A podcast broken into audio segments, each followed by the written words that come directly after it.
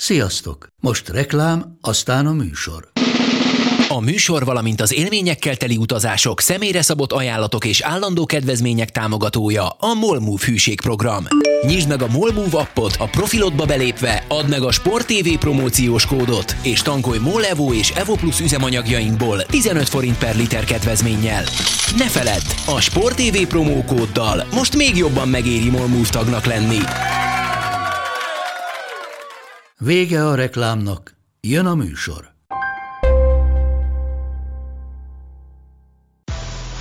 Nekik mindegy, hogy Győr vagy Fradi, Veszprém vagy Szeged, Bajnokok Ligája vagy EHF kupa. Csúcskézilabda egy helyen, töményen, Ágai-Kiss András és Borsos Attila előadásában, a kézi vezérlésben, a Sport TV és a 24.hu közös podcastjában. Sziasztok, ez itt a kézi vezérlés, a Sport TV kézilabdás podcastje Borsos Attilával és Ágai-Kiss Andrással. Nagyon kellemes húsvétot, boldog nyuszit mindenkinek. Vártunk pár napot ennek a podcastnek az elkészültével, két okból is. Egyrészt, mert nagyon sok minden történt itt az elmúlt napokban, amiről szeretnénk szót ejteni. Egyéb iránt pedig becsapott a Covid hozzám is, de most már én csaptam be őt vagy ki, úgyhogy most már nyugodtan tudunk beszélgetni. Két fontos téma köré kerekítenénk ezt a mai beszélgetést, aztán majd meglátjuk persze, hogy mi sül ki belőle. Az egyik a Fradi-Győr mérkőzés és annak rezüméi, utórezgései és a többi. A másik pedig a magyar válogatott világbajnoki kvalifikációja, szereplése és hát kilátásai a jövőre nézve. Szia Attila! Kezdjük akkor, a Fradi Győrrel. Hú, rengeteg téma van ebben a meccsben. Figyelj, rád bízom, hogy melyikkel kezdjük. Hát ugye nyilván úgy kéne talán megfogni a dolgot, hogy a Fradi oldaláról és a Győr oldaláról. A Ferencváros oldaláról érdemes szerintem kezdeni, mert szerintem ennek a mérkőzésnek is az volt a nagy tanulsága, amit oly sokszor láttunk már a Ferencvárosnál, illetve szélesebb értelemben a magyar női válogatottnál, mert ezért azok a jelenségek, amiket látunk a Fradinál, azt általában a válogatottnál is viszont látjuk. Mégpedig az, hogy amikor úgy tűnik már, hogy nincsen tétje egy mérkőzésnek olyan értelemben, hogy nagyon messze tűnik az a cél, amit meg lehet valósítani, akkor mint egy varázsütésre a játékosok teljesen más attitűddel és más teljesítményt tudnak nyújtani. Én ezt láttam a Fradin, visszataláltuk azt a Ferencvárost, amelyik nyomás nélkül száguldozik a pályán, és egy nála jobb erőkből álló, erősebb kerettel rendelkező csapatot térdre kényszerített, mégpedig a 60 perc alapján teljesen megérdemelte. Tehát az, hogy most a vége pont annyi lett, amennyi lett, az egy dolog, de ha végignézzük az egész meccset, akkor egyértelműen a Fradi jobb volt ezen a találkozón. Így van. És tök érdekes, amit mondasz, hogy nyilván ez az egyik aspektus. Ugye készítettek a kollégák Gáborral, aki egyébként remekül felkészítette a csapatát erre a meccsre, egy interjút a találkozó végén, és akkor ott nem értette Elek Gábor, hogy lehet, hogyha most nem tojtak be ugye az ő kifejezéseit használom, a játékosok, akkor meg a Jubjan ellen miért, és hogy ő ezt nem érti, és megadtad az előbb a választ. Tehát, hogy ez, és úgy látszik, hogy ez tényleg pszichés kérdés nagy részt, persze biztos szakmai is, hogy persze tétmeccs volt, de voltak éppen nagyon kicsi volt a valószínűsége, hogy 5-6 góllal tud nyerni a Fradi. És úgy látszik, hogy ez a teher, ez nekik teljesen más teher, mint amikor esélyes vagy, oda kell menni, meg kell nyerni. És ez most már valóban elképesztő tendencia. Igen, tehát ahogy a játékosoknak az interjúiból én is leszűrtem, amikor az a mondás, hogy hát mindegy, csak nyerjük meg ezt a meccset, hát most már úgy sincs különösebben esélyünk arra, hogy ez vagy az történjen. akkor felszabadultabban tudnak játszani, és akkor jobb teljesítmény jön ki a csapatból is, meg a játékosokból egyenként. És ugye a Ljubljana ellen, amíg az első fél időben a visszavágon nem tudták ezt megvalósítani, mert ott még azért mindenkinek a fejében volt, hogy hát azért ezt meg lehet még fordítani. Csak miután elrontották az első fél időt, a másodikban jött elő ez a lelki állapot, hogy na hát akkor ami a csövön kifér, nem kell nagyon gondolkodni. Na most nyilván most, hogy helyekben... Most, hogy így hallgatlak, most tényleg, de tényleg, minthogyha ez ilyen percre pontosan átkattanna. Tehát komolyan, abban a pillanatban, ahogy tulajdonképpen elszáll a realitása annak, hogy ebből lehet énekes halott, abban a pillanatban szuper jó kézilabdáznak. Ez pont tényleg így. Elképesztő egyébként. Elképesztő. Na most én azért ebből azt szűröm le, hogy tehát ezeket a szituációk, ezeket a pillanatokat valójában a szituációk hozzák, tehát hogy van egy ilyen helyzet. És nem azon múlik, hogy az edző mit mond nekik, mert nyilvánvaló, hogy a nagy meccsek előtt sem azt, nem nyilvánvaló, de gondolom, hogy nem azt mondja nekik az edző, hogy na most aztán toljatok be, mert most nagyon nagy a tét, most aztán itt nem lehet szórakozni, hanem itt menni kell, hanem gondolom, hogy minden alkalommal próbálja ugyanazon a módon elmondani nekik az Elek Gábor, hogy hát gyerekek, lazán, az a lényeg, hogy jól érzettétek magatokat, meg ez a panel szöveg, amit hallunk, ugye a mérkőzések után, amikor ez sikerül. Tehát valójában nekem úgy tűnik, hogy erre nem nagyon van ráhatása az edzőnek, hanem a játékosok vagy a csapat együtt magától kerül ilyen vagy olyan állapotba. Tehát ez... Igen, de akkor valószínűleg máshogy kéne, más módszerhez kéne folyamodni, bevonni, akkor nem tudom, de ez valóban ez egyértelműen látszik, ez egy óriási mentális blokk. Hát, hogy ez most Fradi eset, vagy Gábor eset, azt nem tudjuk, mert azért tényleg az egész magyar kézilabdára kivetíthető, ha nem is ennyire egyértelműen, de hát ezzel kell foglalkozni, ez egyértelmű. Ez az nem. Igen, én ezt nem szűkíteném le azért az Elek Gábor. Ezt jó párszor láttuk már azokon a magyar válogatottakon is, vagy magyar csapatokon, ahol nem az edző, csak mivel az ő neve és a munkája nagyon szorosan összefügg az elmúlt 10 évben a Ferencvárossal, illetve a válogatottéval is, még amikor nem volt edző, akkor is, hiszen 8-10 játékosa is ott játszott. Ebben biztos, hogy ha valaki, akkor ő tudna segíteni, de hát egyelőre nem találja ő se ezt a kulcsot valószínűleg, hiszen ő maga az, aki nyilatkozza mindig a meccsek végén, hogy hát ő ezt nem érti, hogy most mi volt. Úgyhogy minden esetre, tehát a Ferencváros oldaláról én ezt láttam, hogy képesek voltak azt a teljesítményt nyújtani, amit egyébként bennük van. És ami viszont érdekes volt, az az, hogy nagyon úgy tűnt nekem, hogy a Győr nem volt jól felkészülve a Fradiból ezen a mérkőzésen. Így van. Amikor... Figyelj csak, viszont mielőtt rátérnénk, mert igen, a szakmai részt tárgyaljuk tovább, de azért ne hagyjuk már a legvégére azt a, hát nagyon furcsa, purpárlét, nem is tudom, hogy minek nevezzem, ami a két edző, Elek Gábor és Ambros Martín között történt. Konkrétan tényleg majdnem összeverekedtek, majdnem egymásnak ugrottak, és te sokkal több meccset láttál, mint én, de ez én se keveset az elmúlt 30 évben, hasonlót nem nagyon. Főleg két olyan embernél, akik ugye nemrég még együtt dolgoztak a válogatott télén. Hát döbbenetes volt látni őszintén szóval, és én határozottan úgy éreztem, hogy még egy nagyon pici szikra, és valamelyik bemos egyet a másiknál. Hát nem kellett volna nagyon kicsi szikra, csak az, hogy ne húzzák őket szét. Na, igen.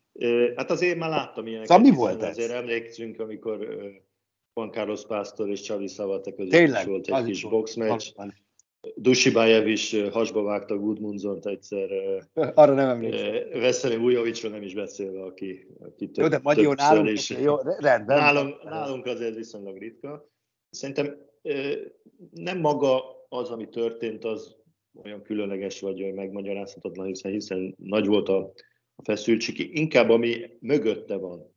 Tehát én úgy láttam ezt az összeütközést, hogy egyrészt nyilvánvaló, hogy, hogy az Elek Gábornak van egy személyisége, ami egy domináns személyiség. Tehát ő azért szereti idézőjelbe úgy azért lenyomni az ellenfeleit, a kispadon levő ellenfelet is. Különösen a ferencvárosi Katlanba, ugye ott az Elek arénában, ami az ő nevét viseli, és ott rendkívül jó hangulatban. Illetve az édesapjájét. Hát az az ő. Jó, igen, úgy igen, igen.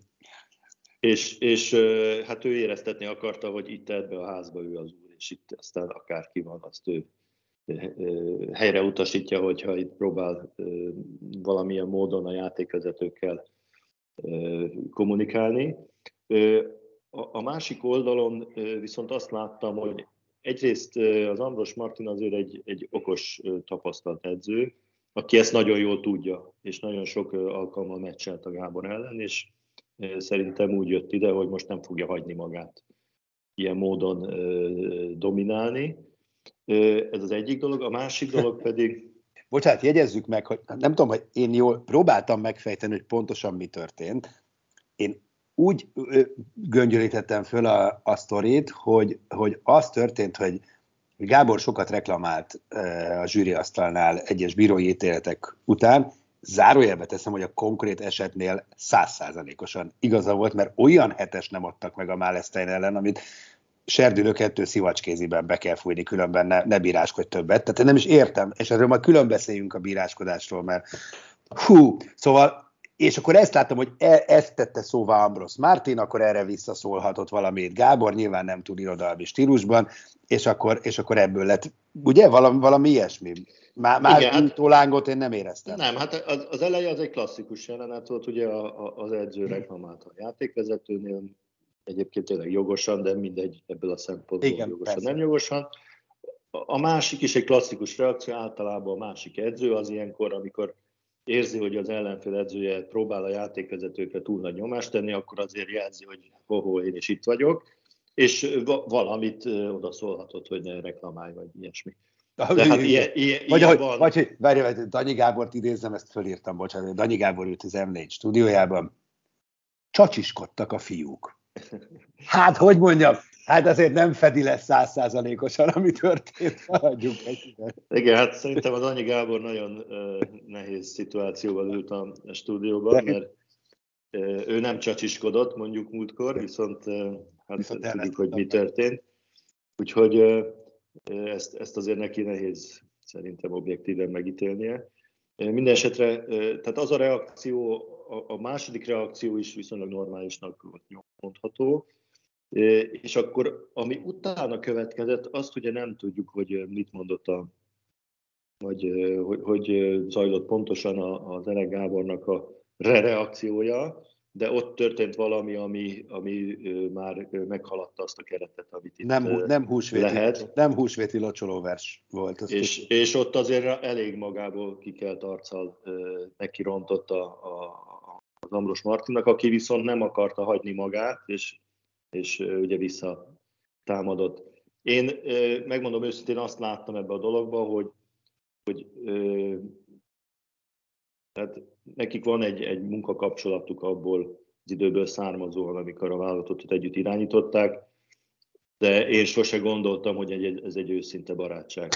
Mert nem is lehet az. Tehát két ekkora várnak a kapitánya nem nagyon lehet jó barát, vagy akkor valamit nem jól csinál az egyik, mert a másik szeretné, hogy így legyen, és az érvényesül. Tehát itt kifakadt tulajdonképpen ez a feszültség, de szerintem akkora jelentősége nincs, inkább annak van jelentősége, amit Ambros Martín mondott a végén, hogy tudom, hogy fogalmazott, de valami ilyesmit, hogy ő soha többet nem foglalkozik ebben az emberrel. Igen. Ami azért egy elég markáns vélemény. Nem annyira a mérkőzésnek a heve diktálta, hanem szerintem van más oka is, és hát ez most itt a felszínre jött. Mindenesetre én tehát ott annak a pillanatnak a végén, amikor ez történt, akkor azt gondoltam, hogy na most ezzel megmentette a csapatát Ambros Martín a vereségtől, mert hogy nem hagyta magát elzavarni a pattól. De tulajdonképpen nem ez történt, mert a végén azért csak elbukta a csapata a meccset. Úgyhogy a tanulság azért számomra, hogy most már a Győrre rá... Igen, most bocsás, meg ott szóltam közbe a szakmai elemzésnél, és akkor folytathatod, hogy azt kezdted el mondani, hogy úgy érzed, hogy Ambros Martín nem készítette föl kellőképpen a Győrt erre a meccset. Úgy mondanám, hogy nem specifikusan a Ferencvárosra készítette őket, hanem valószínűleg azt a játékot és azokat a taktikai elemeket csinálták, amit egyébként is szoktak, és ami ugye 10-ből, nem mondom, hogy 9-szer, inkább 10-szer működik, hiszen a Győr erősebb játékos kerettel, jobb játék erővel általában lenyomja az ellenfeleit. Viszont ha meccset végignézzük, akkor azt látjuk, hogy pont azok a dolgok működtek, amit a Fradi egyébként jól szokott csinálni. Hagyták a Kluiber Katrint ficánkolni olyan szituációkban, amiket lehetett tudni, hogy onnan fog vállalkozni, olyan lövéseket eresztette kívülről, amelyeket lehetett tudni, és amit például a Ljubljana ellen az első meccsen nem nagyon tudott megcsinálni, illetve a Bölk is, mert ez a két játékos hozta szerintem támadásban a Fradi győzelmét, pontosan azokat a dolgokat tudta behozni, amiket vártunk tőle, és erre nem volt igazán válasza a győri védelemnek. Tudod, mit éreztem? Én kevésbé szakmai szemmel, hogy Ambros Martín ugyanolyan görcsösen meccselt, mint amilyen indulatok kifakadtak itt belőle. Tehát itt valami, azt gondolom, hogy a győri klubnál történtek sincsenek feltétlenül jó hatással az ott lévők nyugalmára, meg még nem tudjuk, hogy mi, mert nem látunk bele, de folyamatosan egy gigafeszültséget éreztem Ambros Martinon, és a meccselését tekintve is, hát például nem cserélt kapust egyáltalán, mikor kikülnek a padon, hát világsztárok. Már eleve, hogy Lénóval kezd, és Lénóval véd végig egy ilyen meccsen, az is némi magyarázatra szorulhat el, de hogy bele sem cserél egyszer sem, nagyon furcsa volt. Igen, az egyértelmű, hogy ezen a mérkőzésen nem használta azt a potenciált a Győr, ami egyébként megvan a keretében. Hát most így fejből mondom, hogy nyilván ugye kapust nem cseréltek, csak egy 7-es vagy 2-es a Solberg. A Pintér szerintem egyáltalán nem játszott a pályán. Háfra Noémi egyáltalán volt a pályán, és az Annemette Hansen is a második időben szerintem támadásban egyáltalán volt, talán védekezésben ben volt. A Lukács nem is tudom, hogy csapatban volt, vagy sem. De hogy falu végig játszott, az biztos, igen. Igen, tehát ott se cseréltek. Tehát semmiképp nem mondhatjuk azt, hogy kiütközött volna a két cserepad közötti különbség, mert nem nagyon használta a Győr azt a potenciált, ami volt. Még inkább azt mondom, hogy a Ferencváros többet használta a cseréit, akik egyébként nem nagyon voltak jók. Tehát többet, és annyit bántottuk idézőjelben Gábort, hogy nem meccsel elég jól, meg elég változatosan, szerintem most tök jó, tehát nagyon jól csináltak mindent. Tehát a Fradi kimaxolt ebből pszichésen is, meg szakmailag is mindent ebből a meccsben. Kluiber, hát fantasztikus volt, fantasztikusan játszott. Tényleg. Igen, tehát ők átszakították a gátjaikat, és túlélték azokat a periódusokat, amikor mondjuk a forgatta a csapatot, és nem úgy játszottak, ahogy korábban, és a végére pedig jött ez az utolsó 5 percnek az őrülete, hogy úgy mondjam.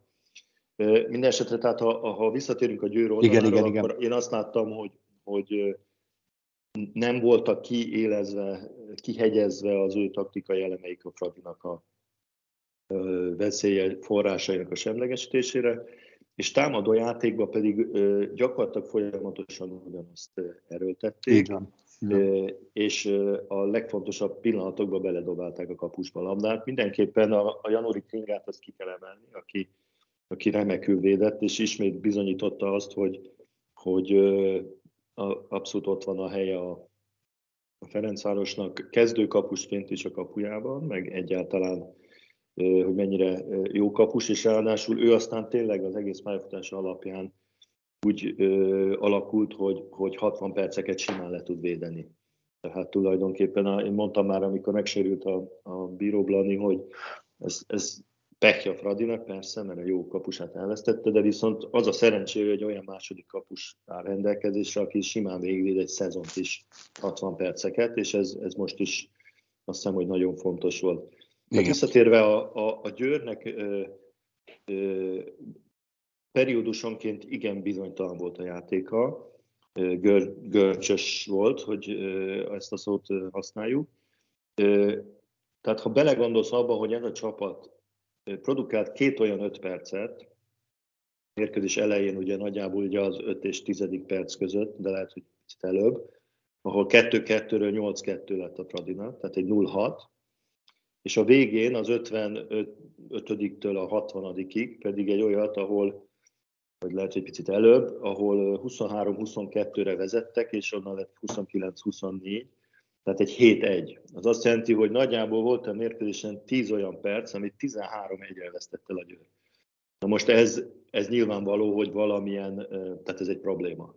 Ez nem lehet arra írni, hogy most akkor kihagytunk 2 helyzetet, vagy valami kis gond volt. Itt totálisan kiakadt a gépezet ebben a 2 periódusban, és azért ez egy picit aggasztó, meg hogy mondjam, a következő... Hát bizony, mert jön a Brest, ugye, amely ellen sosem szeret játszani a Győr, kvázi humus, mondjuk így, szóval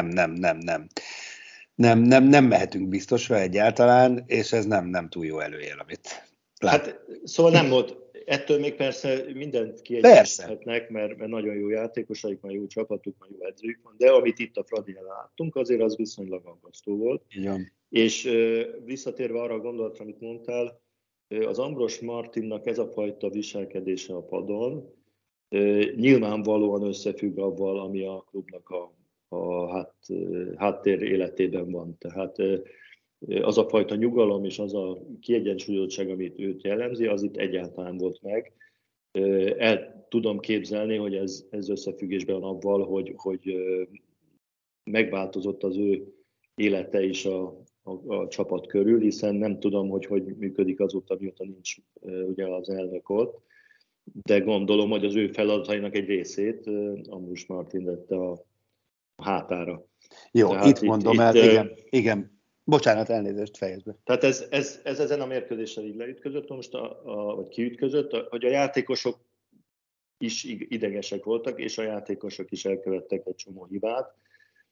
Ez nem tudom, hogy mennyire függ ezzel össze, de avval viszont összefügg, hogy most rendet kell rakni a csapatnál, és nem tudom, hogy hogy fogja ezt a rendrakást segíteni a háttérből. Na hát... Feldobtad a labdát, lecsapom. Van ígéretünk, konkrét ígéretünk Endrődi Pétertől, ugye ő vezeti a továbbiakban Vanyus Attilával karöltve, de az operatív munka az övé lesz a Győri Kézilabda Klubot, hogy beszélget velünk a kézivezérés extrába, és akkor minden hasonlót meg fogunk majd kérdezni természetesen ebben a témában tőle. Azzal a felvetéssel búcsúznék még ettől a kérdéskörtől, ettől a Fradi Győrtől, hogy esetleg, ha valaki nem tudná, ugye ez az 5 gólos Fradi győzelem, ez azt jelentette, hogy ugyanaz fordult elő, mint 4 évvel ezelőtt, vagyis, hogy hát a végén majd az gólkülönbség fog dönteni a bajnoki címről, és jelen pillanatban ugye 3 meccsel kevesebbje van a Fradinak, de 80 góllal áll jobban a Győr. Tehát ez tiszta körülmények között lehetetlen, ezt mondjuk ki, mert ugye átlagban 24-jel kéne nyerni, vagy most nem tudom, hogy is jön ki, de körülbelül így, ugye ezt a 3 meccset, úgyhogy mindenki nyer mindent, ha csak nem bukik a Győr Debrecenben mondjuk. Tehát ha mindenki nyer mindent, akkor ez tiszta körülmények között nem ledolgozható. Mert hát, ezzel azért vitatkozni. Nem mondd már. Lehet 25 nyerni meccsenként? Nem kell mindegyiket 25-tel. Hát de, átlagban annyival kell nyerni, de. Hát szóval én úgy gondolkozom, hogy 5 meccs van, abból ha Fradi lejátsza a 3 elmaradt meccsét, és azt megnyeri 20-22 gólt különbséggel, ami simán mind a 3 van. 22. Figyelj, ha valami a Ferencvárosnak kedvenc műfaja, hogy a gyengébb ellenfeleknek a a borzasztóan nagy megverése, ez azért megy nekik. Hát ez a múltban is ebben ők jól elszórakoztak, hogy nem nagyon megtettek. Várjál, szabad ne feled, mondom a Fradi hátralévő meccseit. Kisvárda Fradi, tehát Kisvárdán, Vác Fradi, Szombathely Fradi, Budaörs Fradi, Fradi Vác. Tehát ebből ugye, tehát 20 gólokkal, most megnézhetjük a Fradi eredményeit eddig, tehát az kizárt dolog. Tehát az akármit mondasz. Az... Nem, egyáltalán kizárt. Nem kizárt, ha ezt a három...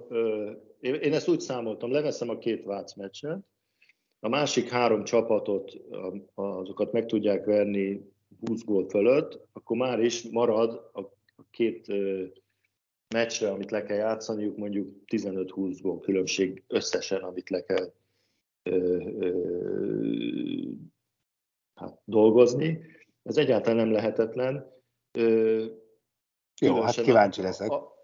A tekintetben, hogy a Győr nem tudom, hogy mennyire fog tudni nyerni a másik két mérkőzésen. Nyilván ez egy nehéz feladat, de hogy nem lehetetlen, az biztos. Hát nem lehetetlen. Viszont... Egyébként Elek Gábor is azt mondta, hogy lehetetlen. Hát jó, persze nyilván az Elek Gábor nem fogja azt mondani, hogy ezt kirázzuk kis újból. Ő azt mondja, hogy lehetetlen, helyzet, és akkor már... Vác volt. Igen, de ott nem tudom, mennyire a különbség, de... Pici volt a különbség. Nem, 10-valahány gól volt a különbség, csak a végén pont bedobtak egyet a váciak. 26-nak kell lennie, ha jól számolom. 27-nek. Darab átlagban 27 gól. De nem kell átlagban 27. Senki nem ha a három meccset lejátszák, igen, és azt megnyerik úgy, hogy hoznak a Győrön 65 gólt, akkor már csak 15 gól különbség van két meccsre. Kettőt játszik mind a kettőt. Várjál, de akkor jön az utolsó két meccs, és már csak 15 gól különbség van. Érted? De miért lenne? Hát, addig a hármat lejátszik. A 80 gól hogy? Hát megnyerik a három meccsüket 21-2 góllal. Kisvárdán 20x góllal fognak nyerni? Senki nem nyer Kisvárdán 20x góllal, meg Vácon sem tulajdonképpen. Nyilvánvaló, hogy erősebb csapat a Fradi sokkal, de 20 gólokkal nem nyernek a magyar bajnokság. A Vasas ellen, a kieső Vasas ellen nyernek. Szerintem nem lehetetlen. Jó, matematikailag nyilván nem. Inkább egyébként bennem más kérdéseket vetett fel ez az egész. Ezt akartam, bocsánat, igen, elkanyarodtunk bennem is, csak kíváncsi vagyok, hogy benned mit. Tehát, hogy ez egy nonsens egyébként, tehát nem volt elég. Tehát, hogy tényleg nem lehet olyan versenykiírást kiírni, ahol nem így dől el, és nem kell nekünk erről beszélgetni? Hát már akkor is tök komolytalanná tette az egészet. Évek óta felmerül, hogy miért nincs rájátszás, ha a fiúknál van. Semmi szakmai indokot nem lehet találni arra, hogy ott igen, itt meg nem. Tehát ez az egész egy tök kusza. Nem is értem, hogy miért nem nyúlnak bele. Hát én értem, mert emlékszem, hogy amikor ez a történet volt 2 vagy 3 éve, vagy 4, talán nem tudom már, akkor a szövetségnek az volt az álláspontja, hogy ez milyen jó így, mert milyen izgalmas a vége. Hát tehát nekik ez tetszett, és most újra eljött ez az idő, hogy lehet akkor izgulni, hogy ki mennyivel veri meg a másikat. Ami kérdések nekem fölmerültek. Egyrészt, hogy ugye ezek a 10-0-al jóváért meccsek, amik ugye nem számítanak. Itt azért én már akkor, amikor ezek történtek is, ezt nehezményeztem, hogy azért ezt túl könnyen osztogatták ezeket a 10 gólakat. Tehát amikor a Győr érdel játszott, és úgy döntött a két csapat, hogy inkább nem játszanak, mert nehogy megfertőződjenek, és akkor nem halasztották a meccset oda, ahova egyébként le kellett volna játszani, hanem inkább ez így mindenkinek jó volt, és a szövetség ehhez asszisztált, ez most egy picit visszaüt. A másik 2 vagy 3 mérkőzés, nem tudom, hogy volt, minden esetre azt itt hamar megegyeztek, hogy 10-0 legyen. Ugyanakkor teljesen érthetetlen számomra, hogy lehet az, hogy a 24. fordulóban vagyunk, és a Váccal még 2 meccse van a Fradinak. Tehát azt a meccset, azt valahonnan a világ végéről, tavalyról halasztották ide, ami elvileg nem is lehetséges, ha jól tudom, mert az őszi szezonból nem lehet áthalasztani tavaszra mérkőzést, tehát itt sikerült ezt a bravúrt elérni, és akkor azt nem értem, hogy ha azt nem tudták lejátszani ilyen olyan okokból, akkor azt miért nem írták valakinek jóvá 10-0-nal. Tehát azért ez egy elég furcsa állapot, hogy 10 vagy 5 fordulóval a vége előtt az egyik csapattal kétszer játszik valaki. Nem mondanám, hogy ideális.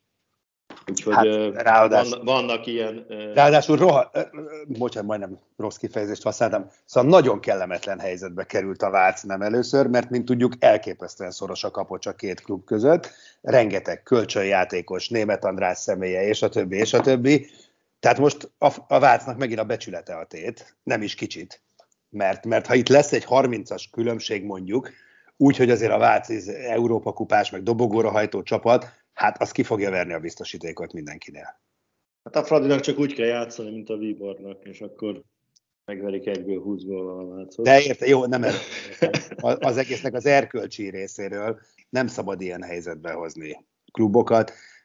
Nem, tényleg nem is értem. Nem értem, hogy ez miért. És tényleg jó, mi szerinted ez jó, hogy ez az dönt a végén, hogy nem.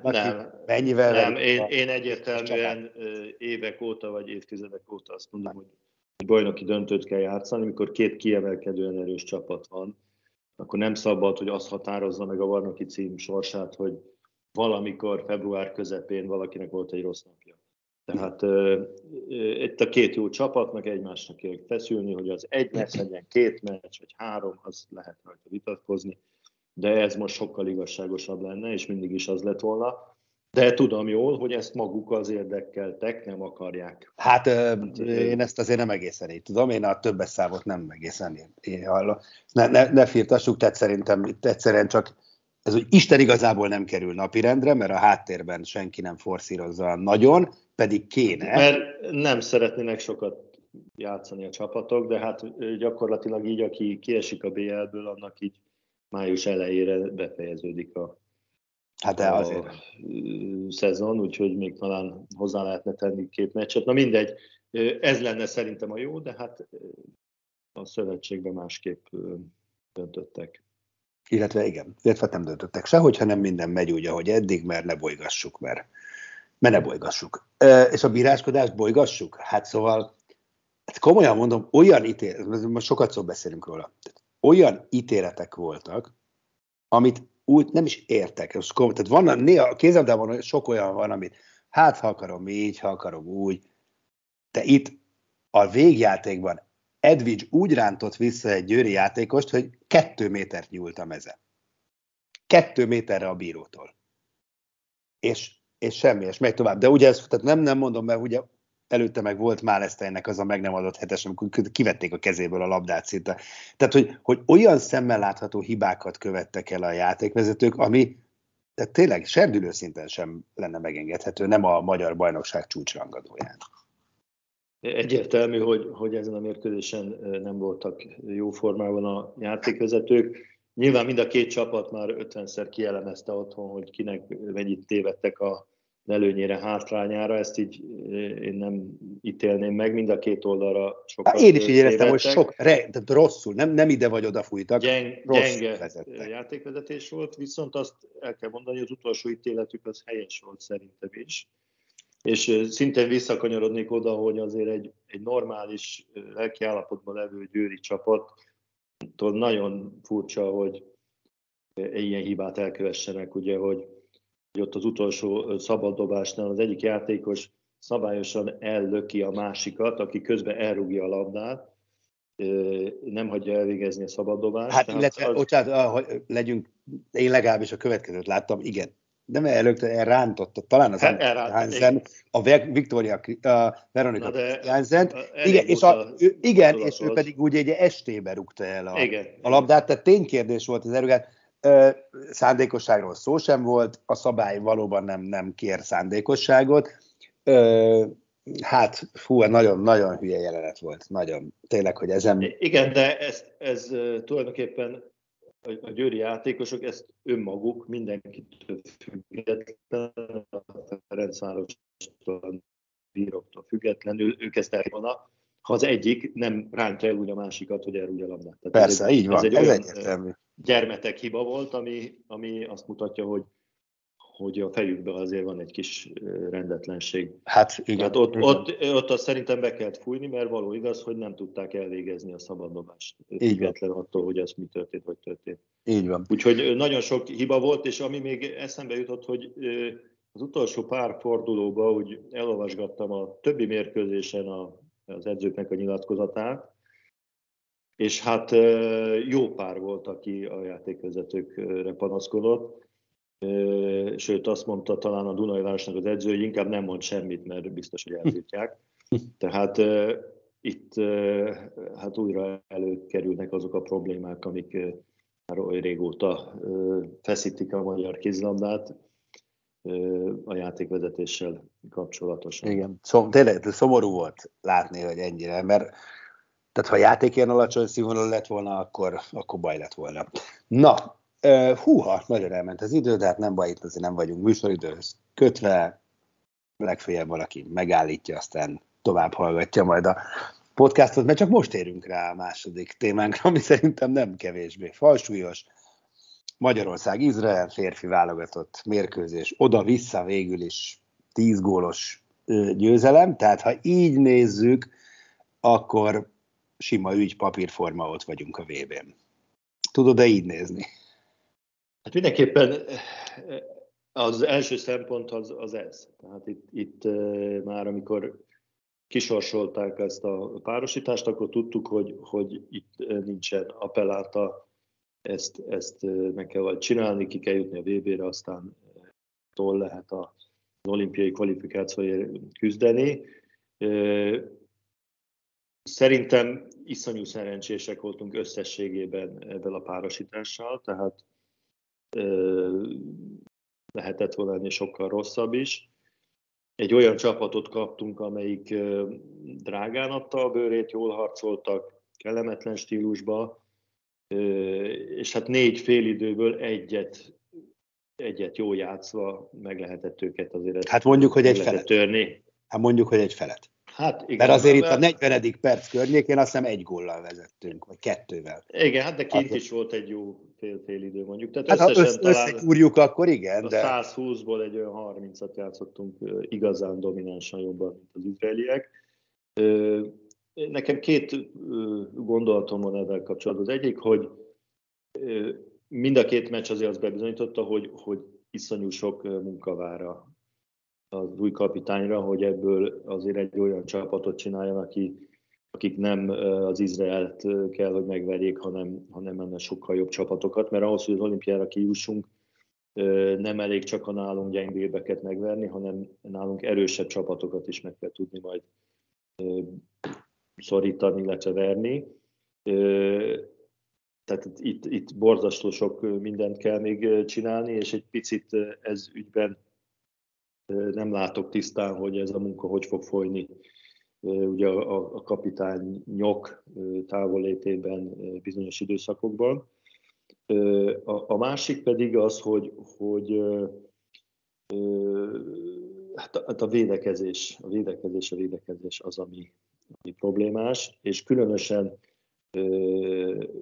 most már mintha egy ilyen axiomának tekintenénk, hogy aki gyorsan jól cselez ellenünk, azok ellen nem tud védekezni. Na most azért a kézilabdában elég sok csapat van, akiben gyors, jól cselező játékosok vannak. Tehát ezt azért így nem tudjuk elfogadni, hogy hát igen, ez kellemetlen, ezekkel nem tudunk jól játszani, mert akik ellen jól tudnánk, jó nagy darab erős fiúk, olyan csapat viszonylag kevés. De várjál, sajnos mondhatod, hogy ezt nem tudjuk elfogadni. Tehát sajnos nagyon úgy tűnik, hogy tény. És nem tudom, azt mire gondolsz, ez a sok munka, hát válogatott szinten készségfejlesztés nincs. Tehát azért ezt szögezzük le. Be lehet gyakorolni figurákat, meg mit tudom én. Hát ha ezt nem tanították meg ezeknek a legényeknek ifibe, serdülőben, ifiben, majd a klubjukban minden napi 2 edzés, hogy kell a Lux Tenc típusú ürgefürgék ellen védekezni, akkor azt nem fogják megtanulni a válogatott edzőtáborban. Az biztos. Hát az valószínű, de azért lehet olyan taktikai elemeket gyakorolni, olyan felállásokban védekezni, ahol ez jobban megvalósítható. Tehát azért ezt nem kell feltenni a kezünket, és azt mondani, hát ezek kicsik, gyorsak, ezeken nem tudunk, hanem akkor olyan védőket kell alkalmazni, vagy olyan védekezési felállásokat, ahol jobban meg tudjuk ezeket a problémákat szűrni, mert tehát ezt, amit mi a magunk oldaláról leszűrünk következtetésnek, hogy hát ezek nem fekszenek nekünk, azt az ellenfél az ő oldaláról szintén le fogja vonni következtetésként, hogy hogyan kell a magyarok ellen játszani, hát gyors, alacsonyabb játékosokkal. És akkor majd olyanokat fognak betenni ellenünk. Tehát ezen biztos, hogy változtatni kell, ezt nem lehet így elfogadni, vagy hát ez így nem megy nekünk, és várni, hogy majd éppen olyan ellenfelek jönnek, akik milyen stílusban játszanak. Tehát ezen kell dolgozni, nem feltétlenül abban, hogy megtanítod a játékosokat vadi új dolgokra, de hogy csapatszinten, vagy összeállítás szinten olyan alternatívákat kitalálni, vagy kidolgozni, ami erre válasz lehet, az egyértelmű. Hát a válogatottnak pont ez az előnye egy klubcsapattal szemben, ahol ugye van 16 adott játékos, és abból kell akármit csinálnod. A válogatottnál azért egy egész országnyi játékosból lehet válogatni, még hogyha nem feltétlenül azok mindegyik jobb, mint a 16-os kerete egy nagy klubnak. De biztos, hogy alternatívákat könnyebben tudsz találni. Igen, persze. Azért bocsánat. Van nekünk is egy Hanuszunk például, aki gyorsan és jól játszik. Na jó, csak az a védekezés, azt nem oldja meg. Hát védekezésben is kell Hanuszokat találnunk. Igen, ugye legyünk teljesen tárgyilagosak, tehát képen három meghatározó játékosunk abszolút mértékben hiányzott, de mennyire? Ugye Bánhidi, Máté Dominik és Lékai Máté.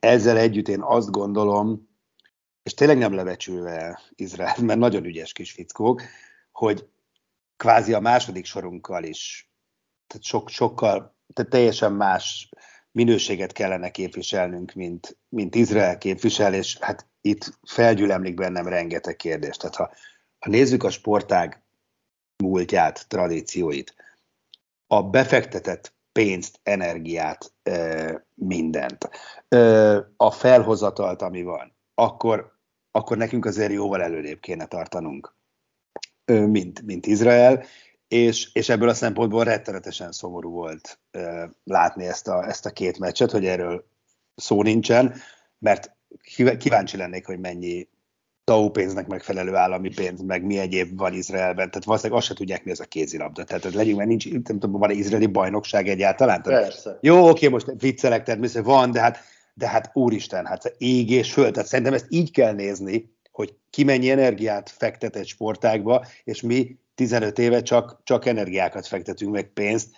és aztán nyögvenyelősen verjük Izraelt. Ez rettenetesen szomorú szerintem.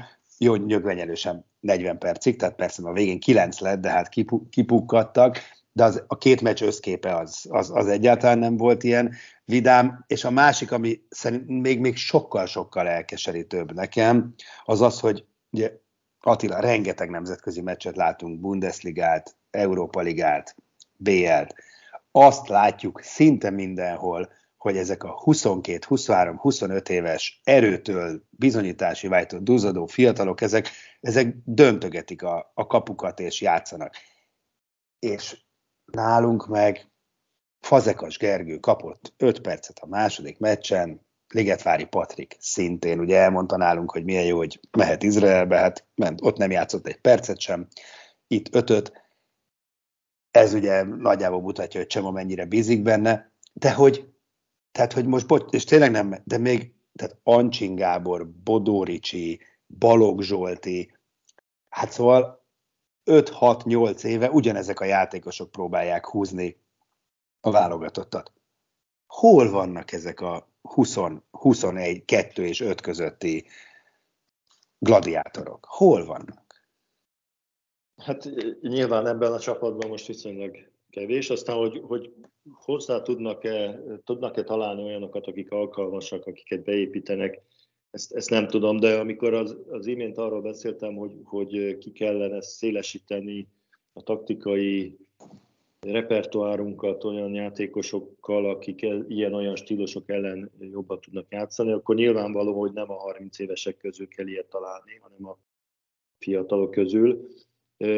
Ugye az, hogy ki mennyit investál a sportágban, nyilván hosszú távon ki kell jönni az eredménye, de de az nem feltétlenül jön ki sajnos egy-két mérkőzésen. Kellene jönnie a magyar kézilabdából most már ezeknek az investícióknak az eredményének. Ugye erről a mérkőzésről azért azt is el kell mondani, hogy szerencsére azért ne bele kell szólják.